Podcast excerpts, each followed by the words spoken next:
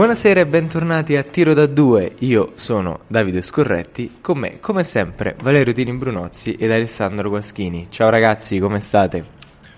Ciao Davide, ciao Ale, benissimo, si parla da due, quindi carico. Un saluto anche ai nostri ascoltatori. Ciao Valerio, ciao Davide, carichi per questa nuova puntata di Tiro da 2. E allora, rimanendo carichi, andiamo ad ascoltare il recap delle partite che si sono giocate questa domenica.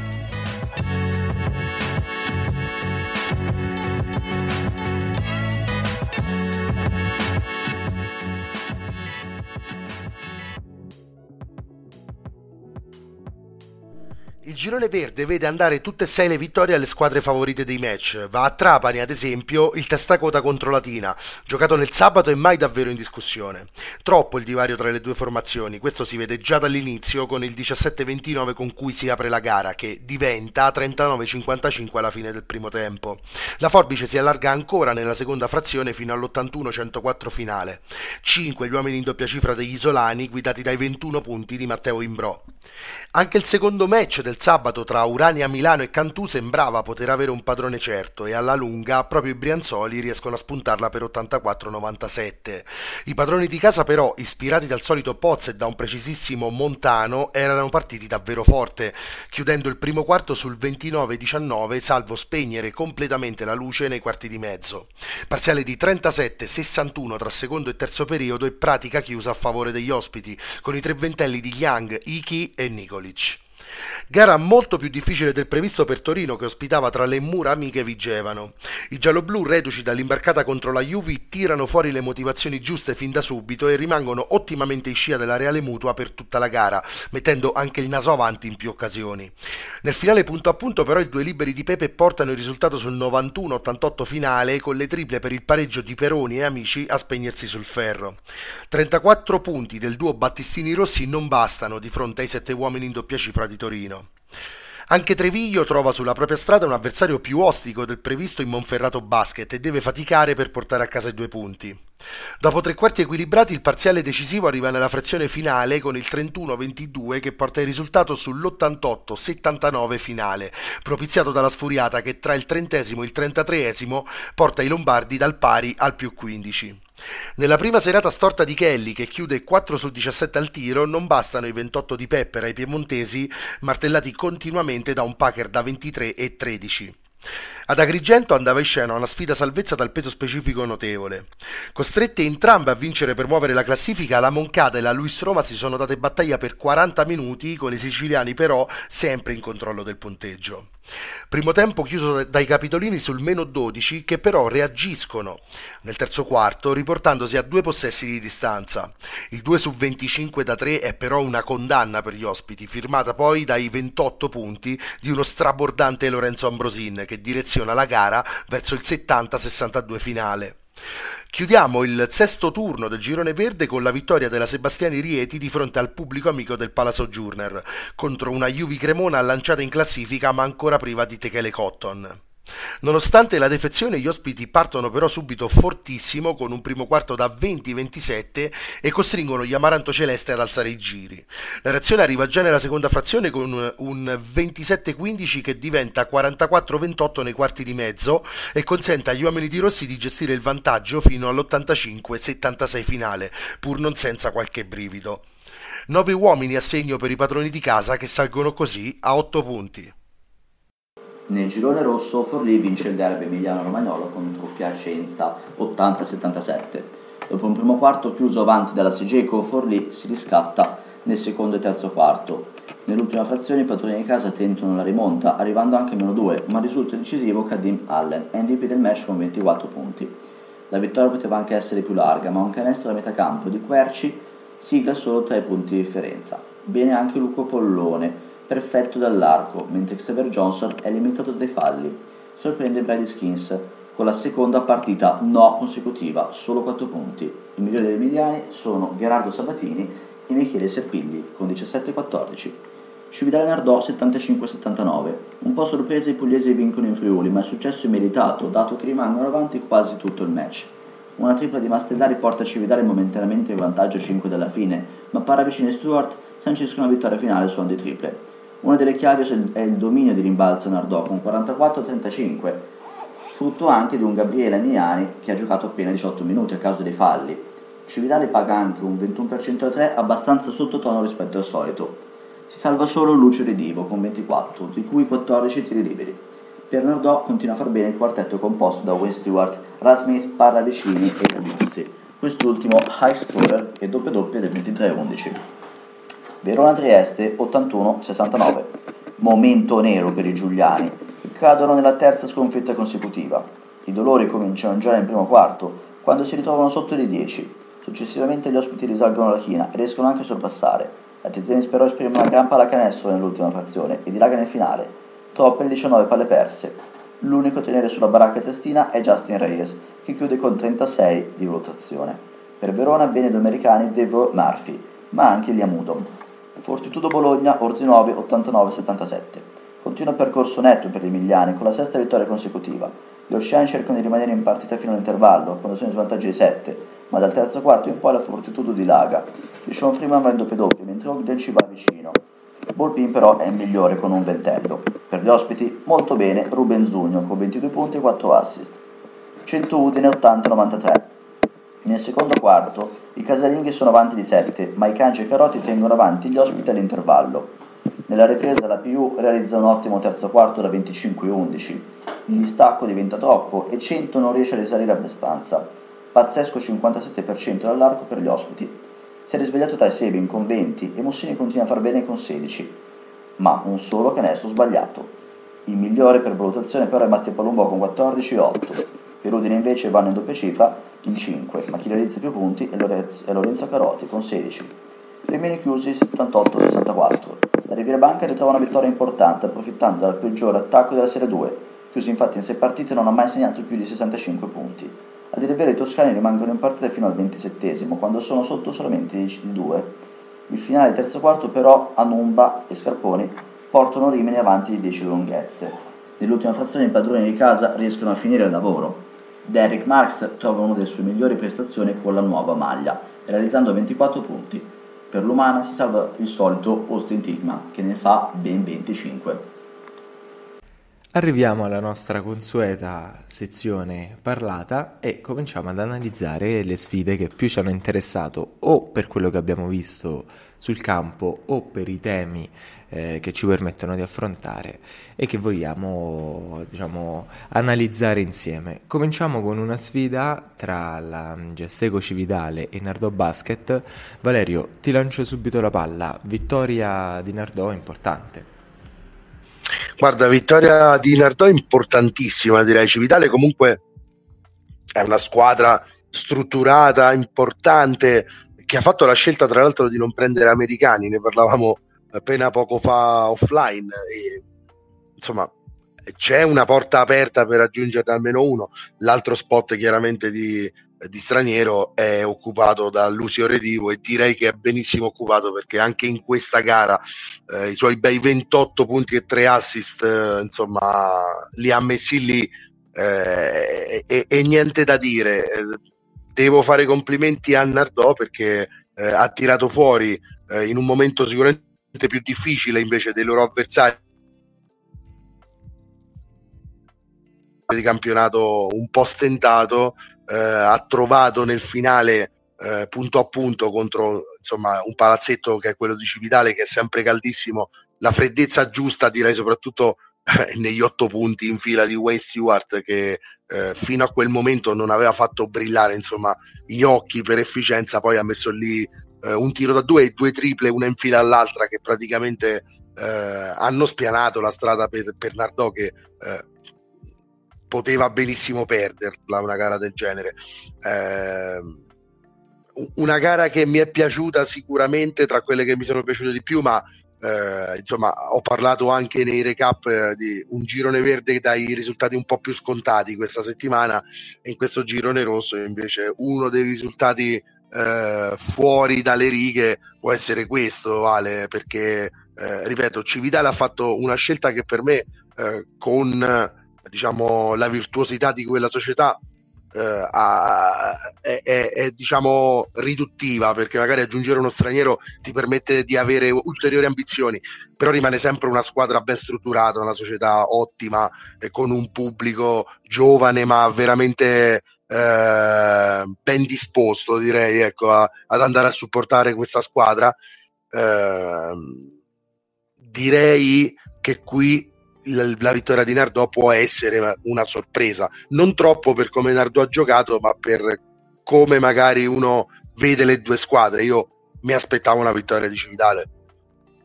Sì, sì, diciamo che sulla carta sembrava più probabile una vittoria di Cividale, anche perché comunque ricordiamo che ha un numero altissimo di abbonati Cividale, penso se la giochi soltanto con Rimini come, come numero di mm. tessere staccate, eh, quindi ha un grandissimo pubblico. Eh, poi ha questa scelta, insomma, come dicevete prima, di straniero soltanto Lucio Redivo, ma penso sia proprio una, una scelta consapevole della società. Sì, sì. Eh, proprio, non lo so, magari per cercare di aggiungere qualche americano in corso d'opera oppure proprio per un loro piano. Loro hanno una linea molto verde di italiani giovani molto interessanti. Mi piace citare Marangon, che è stato eh, il migliore giovane della Serie B l'anno scorso. Sono molto interessanti anche Nicolo Esotta, Giacomo Furin, mm. insomma giocatori che magari devono ancora un pochettino carburare. Mia- Miani.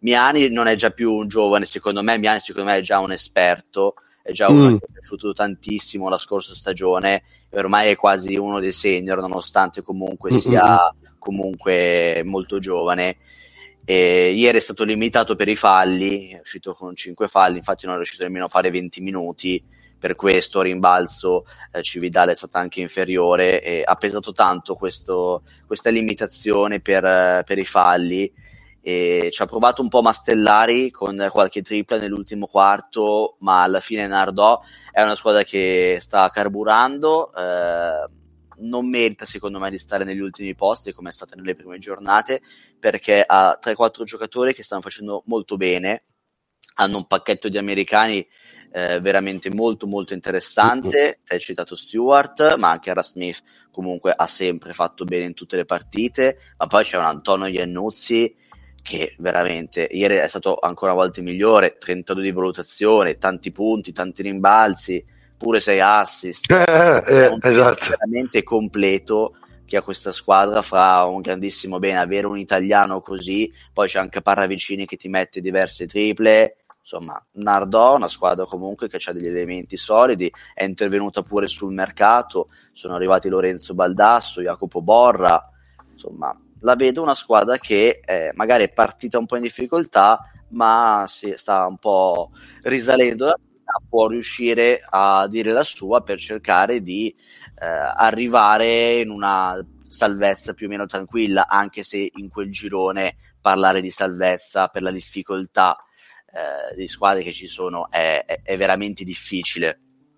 Ma è chiaro, eh, Davide, un po' per concludere, al di là che poi hai citato, hai citato Mastellari, hai ragione, ha messo anche delle triple che hanno tenuto attaccata Civitale, ma ha fatto anche lo 0 su 2 ai liberi sul 75-78, se non sbaglio, che di fatto eh, ha consegnato definitivamente la palla in mano a Nardò perché poi fallo sistematico, un libero messo e, e lì è diventata irrecuperabile. Eh, però ecco, Davide, Mm, per spingere un po' ulteriormente sul fatto che forse Cividale sì, è costruita con un criterio eh, ben preciso, anche apprezzabile, eh, però è costretta a tenere due giocatori oltre i 33 minuti in questa gara, tre giocatori scusami, oltre i 33 minuti. È vero anche che Miani ha avuto problemi di falli, è anche vero che Isotta e Furin insieme te li puoi permettere per 13 minuti. Eh, eh, non voglio proprio eh, metterci la mano sul fuoco, potrebbe essere anche una partenza falsa questo 2-4, però un, un elemento in più almeno in questa rotazione io ce lo vedo e come.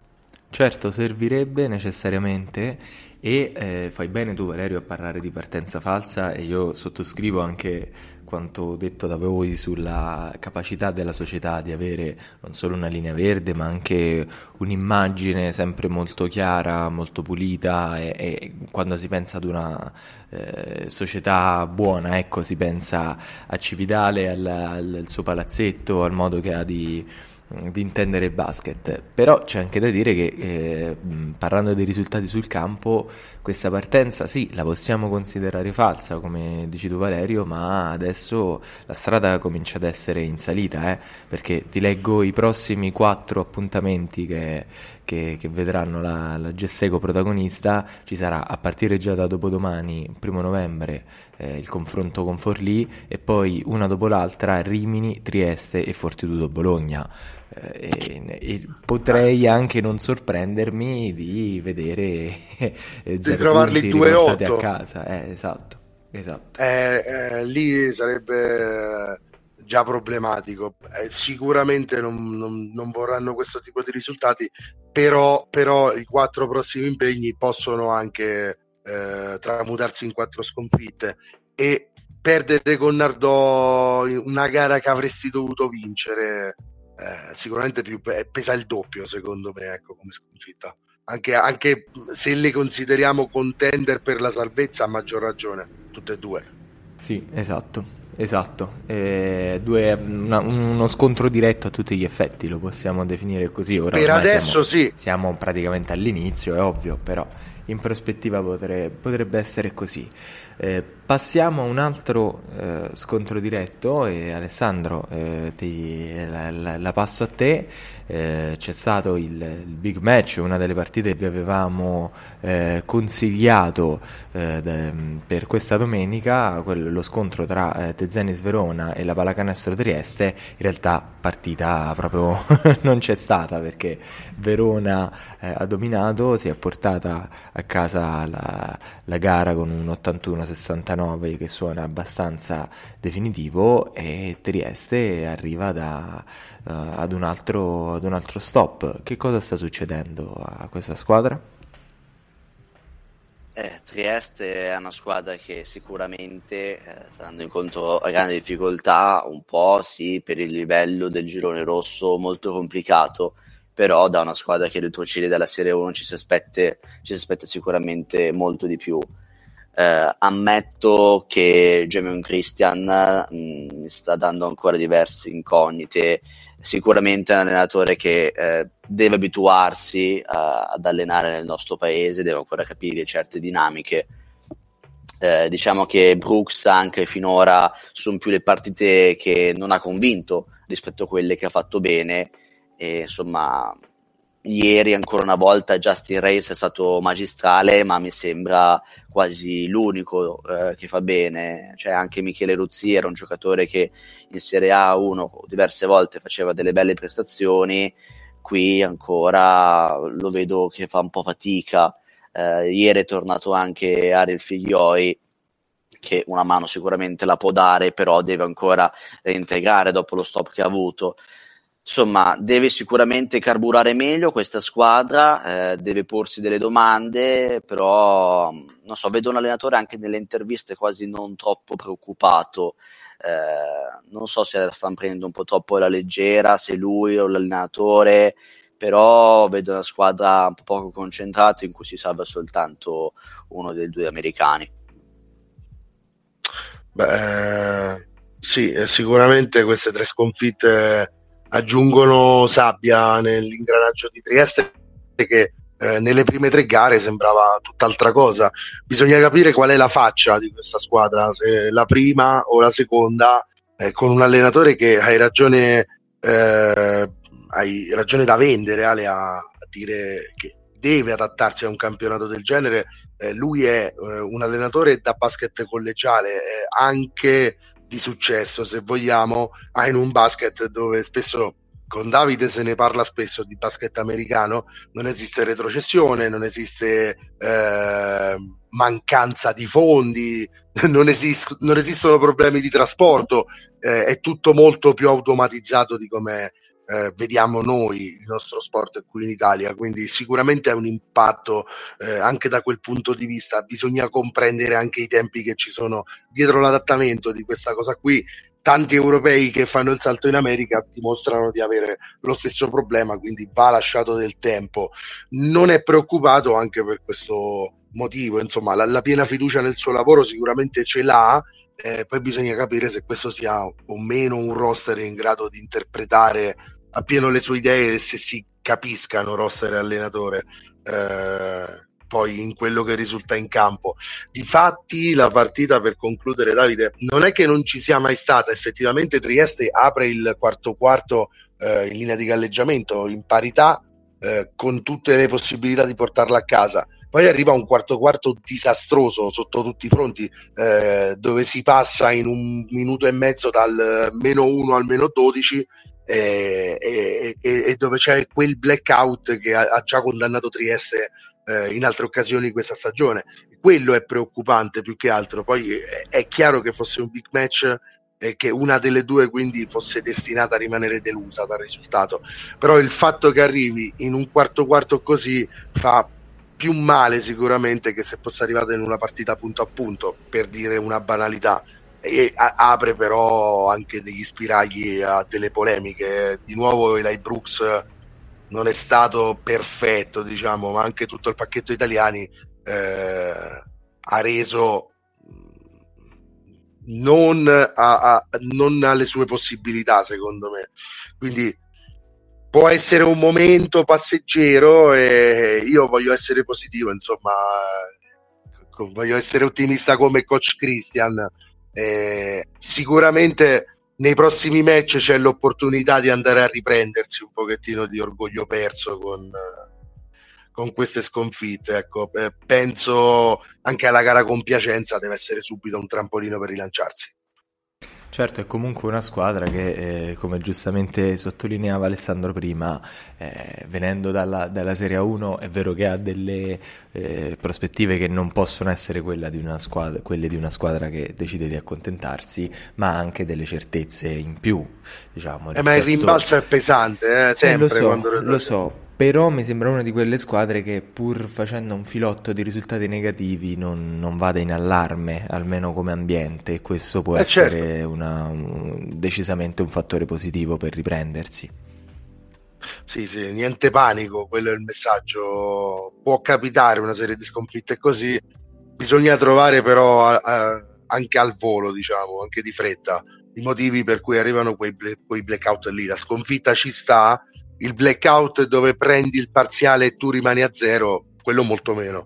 Eh sì, assolutamente sì, soprattutto se si ha comunque un minimo di velleità e, e si è ecco. considerata tra le big come noi la consideriamo da, da, inizio stagione. Allora Vale, tu prima hai parlato di eh, delusione, basket collegiale, eh, direi che il collegamento per passare eh, all'altro girone c- c'è tutto, mi hai fornito un ottimo ponte e mm. andiamo a parlare della Luis Roma. So che tra l'altro questo è un argomento che ti, che ti preme mh, mm, affrontare. La Luis, che, della quale avevamo parlato molto bene proprio nel primo eh, episodio del, del, nostro podcast, eh, tu non c'eri Vale, eravamo solo io e Alessandro, con un esordio eh, de, con due vittorie eh, e poi si è fermata con un rollino di marcia Brescia che al momento dall'11 di, di ottobre recita 0-4. Eh, vale, c'è il rischio che questa sia una squadra in gita in Serie A2? Beh, eh, allora il rischio c'è perché eh, anche le regole stesse che la Luis si pone, cioè quella di eh, far studiare e rendere studenti i propri giocatori, eh, chiaramente ti, ti, limita anche sul piano del mercato. Eh, questa è una squadra che mi ha sorpreso molto nelle due vittorie iniziali e mi sorprende molto meno in queste sconfitte, nel senso che ehm, eh, a livello di adeguatezza a questa serie c'è qualcosa che manca.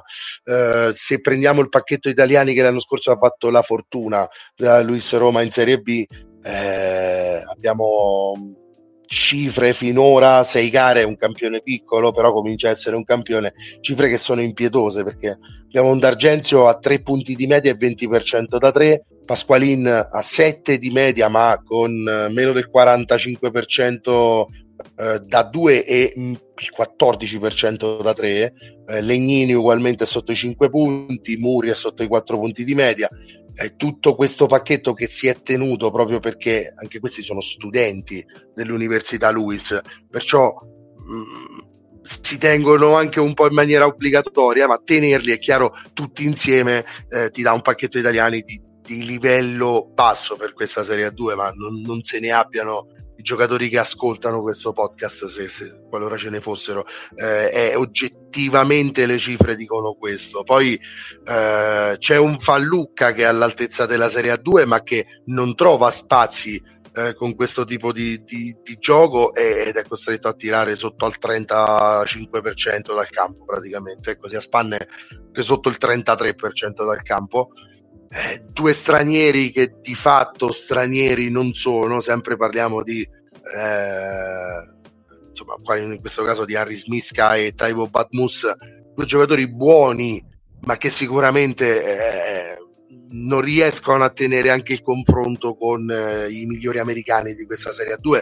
ma anche con altri stranieri, penso proprio a Retivo di Civitale, eh, non ci siamo nemmeno vicini, ma è chiaro che si, trova, si cerca uno studente prima che un giocatore e quindi si raccoglie un po' quello che si trova, no, Ale? Poi la partita con Agrigento è la conseguenza, cioè secondo me è una gara davvero mai in discussione. Eh, lascio te parlare anche di Agrigento, Ale, appunto. Eh, di positivo trovo un Coil che finalmente sembra aver ritrovato un minimo di campo.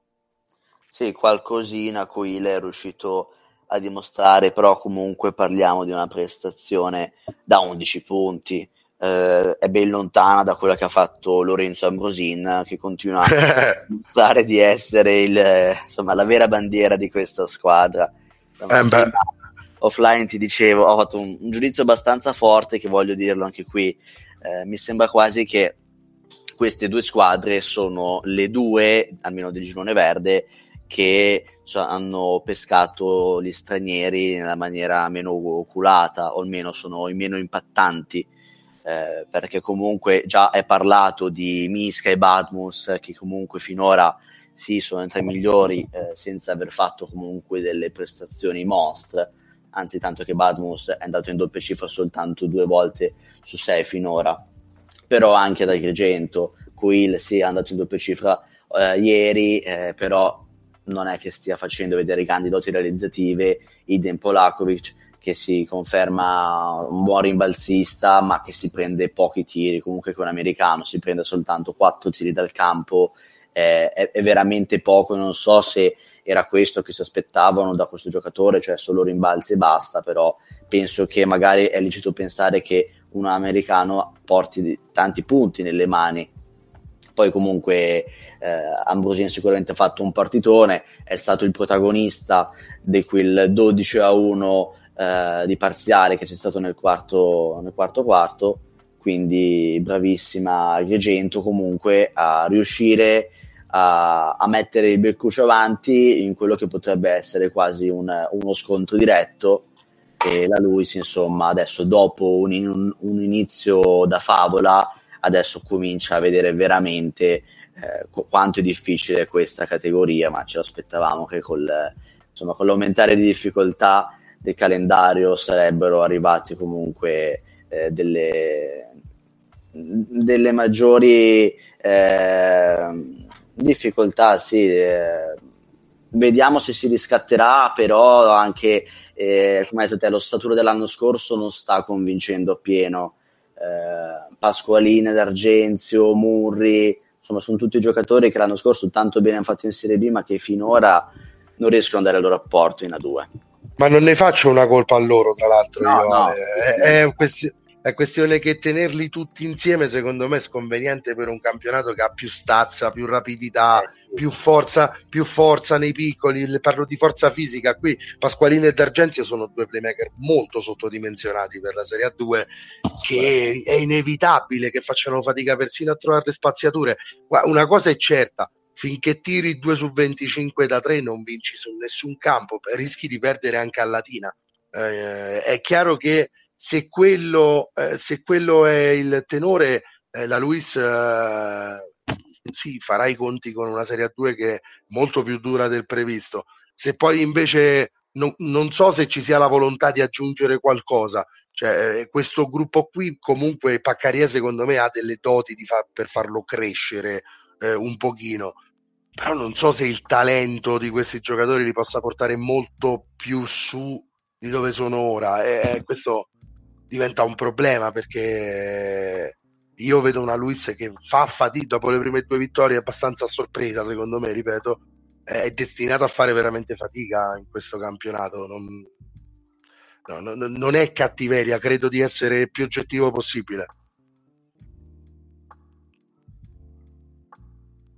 Io concordo con te Valerio, eh, penso che se vogliamo spezzare una lancia in favore della Luis, eh, se c'è un elemento che la Luis deve mantenere eh, come, come, lato positivo è, è, il suo essere notoriamente underdog, anche nella promozione dalla Serie B alla 2 di quest'anno eh, si è visto come come, come, nessuno potesse scommettere sulla promozione della Luis e poi invece ce l'ha fatta, non si parlava neanche anche di eh, una possibile mancata iscrizione eh, al campionato di A2 e invece la Luis ha deciso di investire su questo progetto e portarlo a livello più alto, l'entusiasmo è la cosa che non deve lasciare gli universitari perché perso quello poi se si, se si, va a fare proprio il conteggio spicciolo del, de, della stazza fisica o del talento grezzo, allora sì, eh, il tuo discorso ha, ha pienamente senso. Quindi ah, ah, eh, la Luis, io non voglio darla per spacciata a prescindere perché è la classica squadra che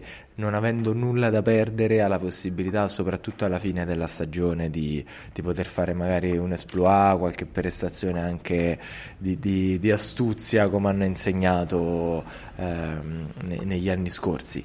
Però, eh, certo... però qua Davide, secondo me l'astuzia ha anche un limite poi di talento di fronte a certe certo. squadre. Adesso ti leggo il calendario. La prossima giornata Roma è di fronte a una gara must win a tutti i costi perché ha Latina in casa e dopo eh, arriva, eh, quindi do- dopo domani praticamente, il primo novembre, deve vincere assolutamente perché poi c'è eh, Sebastiani Rieti, Milano, Treviglio, Trapani eh, e, e, e, e, poi eh, si va a finire e poi a Vigeva eh, un altro no, dopo, dopo, Treviglio poi a Monferrato ma il 2 dicembre il rischio è che tu passi un mese a zero punti. Quindi con Latina devi assolutamente vincere sì, sì. e che si dopo sommerebbe a, già al mese a zero punti dal, dal quale vengono. Eh, le, altre, le, altre, io sono gare che vedo tutte eh, con la Luis molto sfavorita se, se il roster è questo qui. Eh, oggettivamente la vedo sfavorita proprio per quello la, la, volenterosità c'è tutta io le ho guardate tutte le partite della Luis Roma.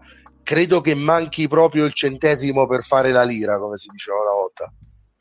E che poi comunque la Luis deve cercare almeno di vincere, appunto come diceva Valero contro Latina, perché poi tutte queste difficili e poi ricomincia subito il girone di ritorno, essendo un eh. con così poche squadre, poi ricomincia quel giro eh, con eh, Vigevano, ma contro anche Casale, quindi subito altri due scontri diretti, arrivarci a dicembre praticamente, insomma, tra un, ai primi di dicembre, tra un mese, eh, se fai un novembre con questo calendario così difficile, può togliere tanta fiducia a questa squadra. Eh, eh, guarda, alla fine i quattro punti che hanno messo insieme all'inizio sono davvero molto, molto preziosi per loro. Già vincendo con Latina vai a 6 e come girone d'andata diciamo che puoi essere eh, soddisfatto, però è anche vero che contro diciamo, le top del girone, hai quante possibilità di portare a casa una gara? Proprio domanda che lascio aperta. No, no, certo, ma anche i punteggi che abbiamo visto nelle scorse partite, diciamo, lasciano no, no, non solo il, l'aver raccolto zero punti, ma anche eh, il tabellino, diciamo, ci ha dato eh. mh, qualche conferma del, del, discorso che facciamo, non, non c'è dubbio. Eh sì, eh sì. Esatto. Allora, Alessandro, hai citato eh, Vigevano, andiamo a chiudere così con, um, con, l'ultima partita che andiamo ad analizzare, uno scontro testa-coda, chiamiamolo così, per, eh, de, del girone con eh, Torino che supera Vigevano 91-88, partita combattuta con Vigevano, la, la, la, squadra alla quale facciamo davvero i nostri complimenti perché eh, è riuscita comunque a essere a contatto con una squadra che sta guidando eh, indisturbata in, in compagnia di, di, Trapani e Cantù eh, il proprio girone. Eh, non era questa la partita che ci si aspettava che, che, che Vigevano vincesse, ecco. No, che vincesse no, però ci si aspettava comunque una reazione eh, dopo una brutta sconfitta come quella eh, presa a Cremona, in cui non è mai cominciata di fatto la partita, mm. dato che poi si è stati subito 11-0 dopo un minuto e mezzo.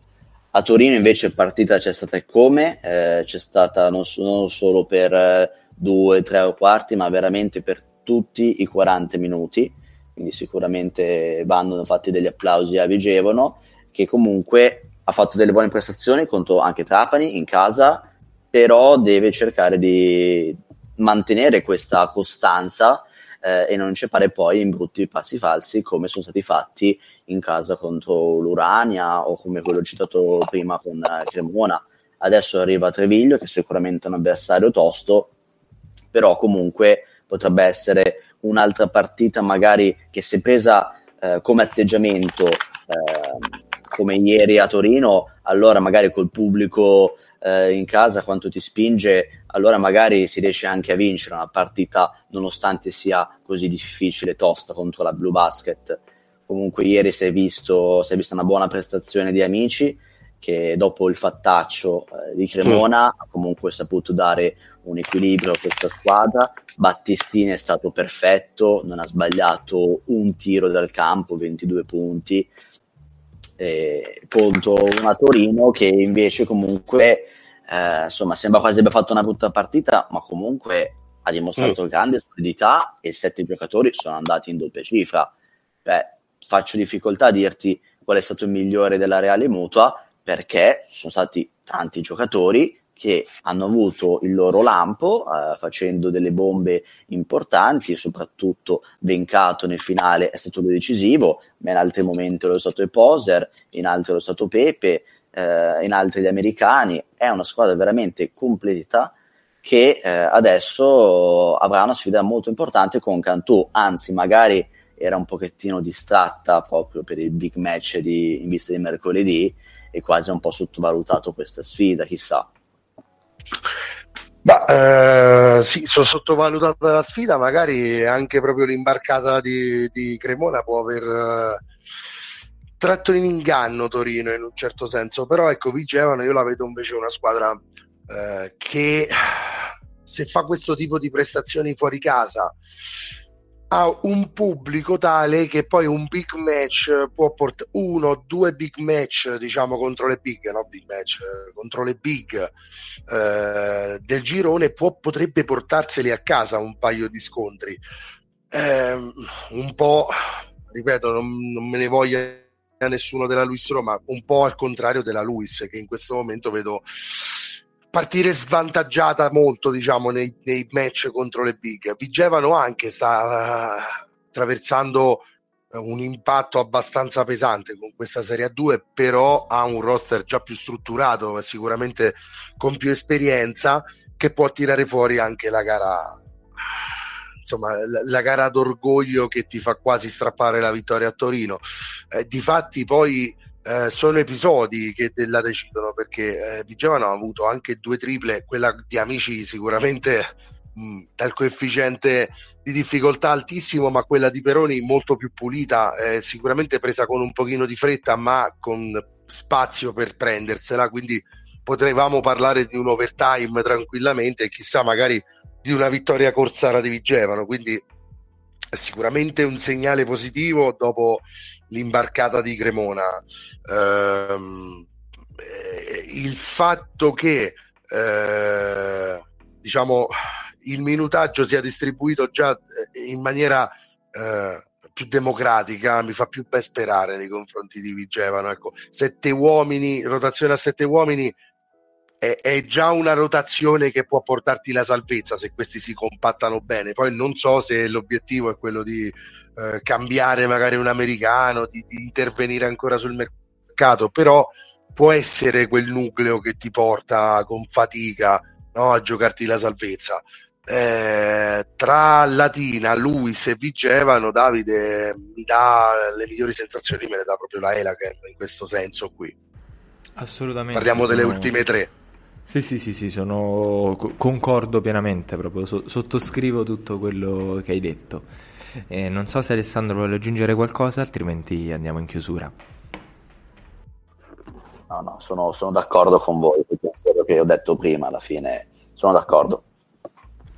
Bene, allora eh, è arrivato il momento, come sempre, di eh, andare a vedere quali sono i nostri consigli per stavolta non il fine settimana, ma il, il metà settimana, visto che ci sarà il turno infrasettimanale. Cominciamo dal girone verde. Valerio, quali sono le gare eh, dalle quali bisogna aspettarsi non solo più spettacolo, ma eh, soprattutto più significato in ottica di classifica, in ottica di umore delle squadre? Due bagni di sangue potenziali, uno in altissimo e uno in bassissimo. Cantù Torino, cioè parliamo del girone verde nel mio caso, eh? Cantù Torino eh, decide chi va a braccetto forse con Trapani. Eh, Luis Roma Latina eh, costa già un pezzo di retrocessione, secondo me. Alessandro, invece il girone rosso? Io ti dico Udine Fortitudo è il big match di questo girone perché comunque Udine viene da una buona vittoria in trasferta anche se ha mh, dato qualche segnale un po' contrastante ogni tanto ma sono più quelli positivi in casa potrebbe magari essere la squadra che finalmente riesce a fermare la Fortitudo. Però mi piace citare anche Piacenza Trieste perché ovviamente per i motivi citati prima ha un peso specifico molto importante questa trasferta per la squadra di Ruzier, Reyes e compagni.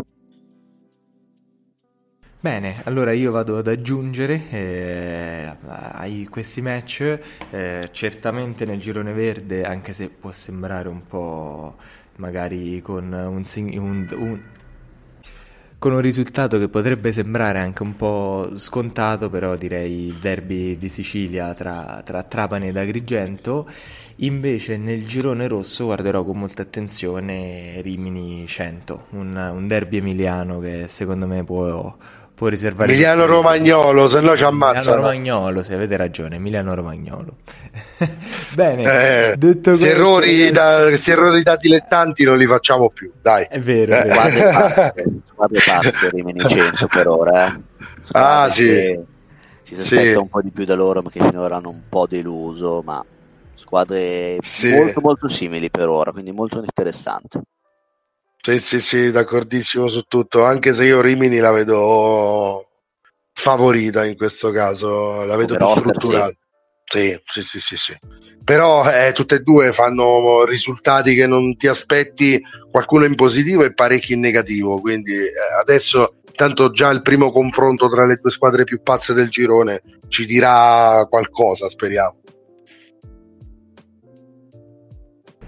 Bene, allora io non posso fare altro che salutarvi e darvi appuntamento in realtà tra pochissimo, visto che eh, il turno infrasettimanale incombe e ci porterà eh, a continuare a parlare di basket. Ciao Valerio, ciao Ale.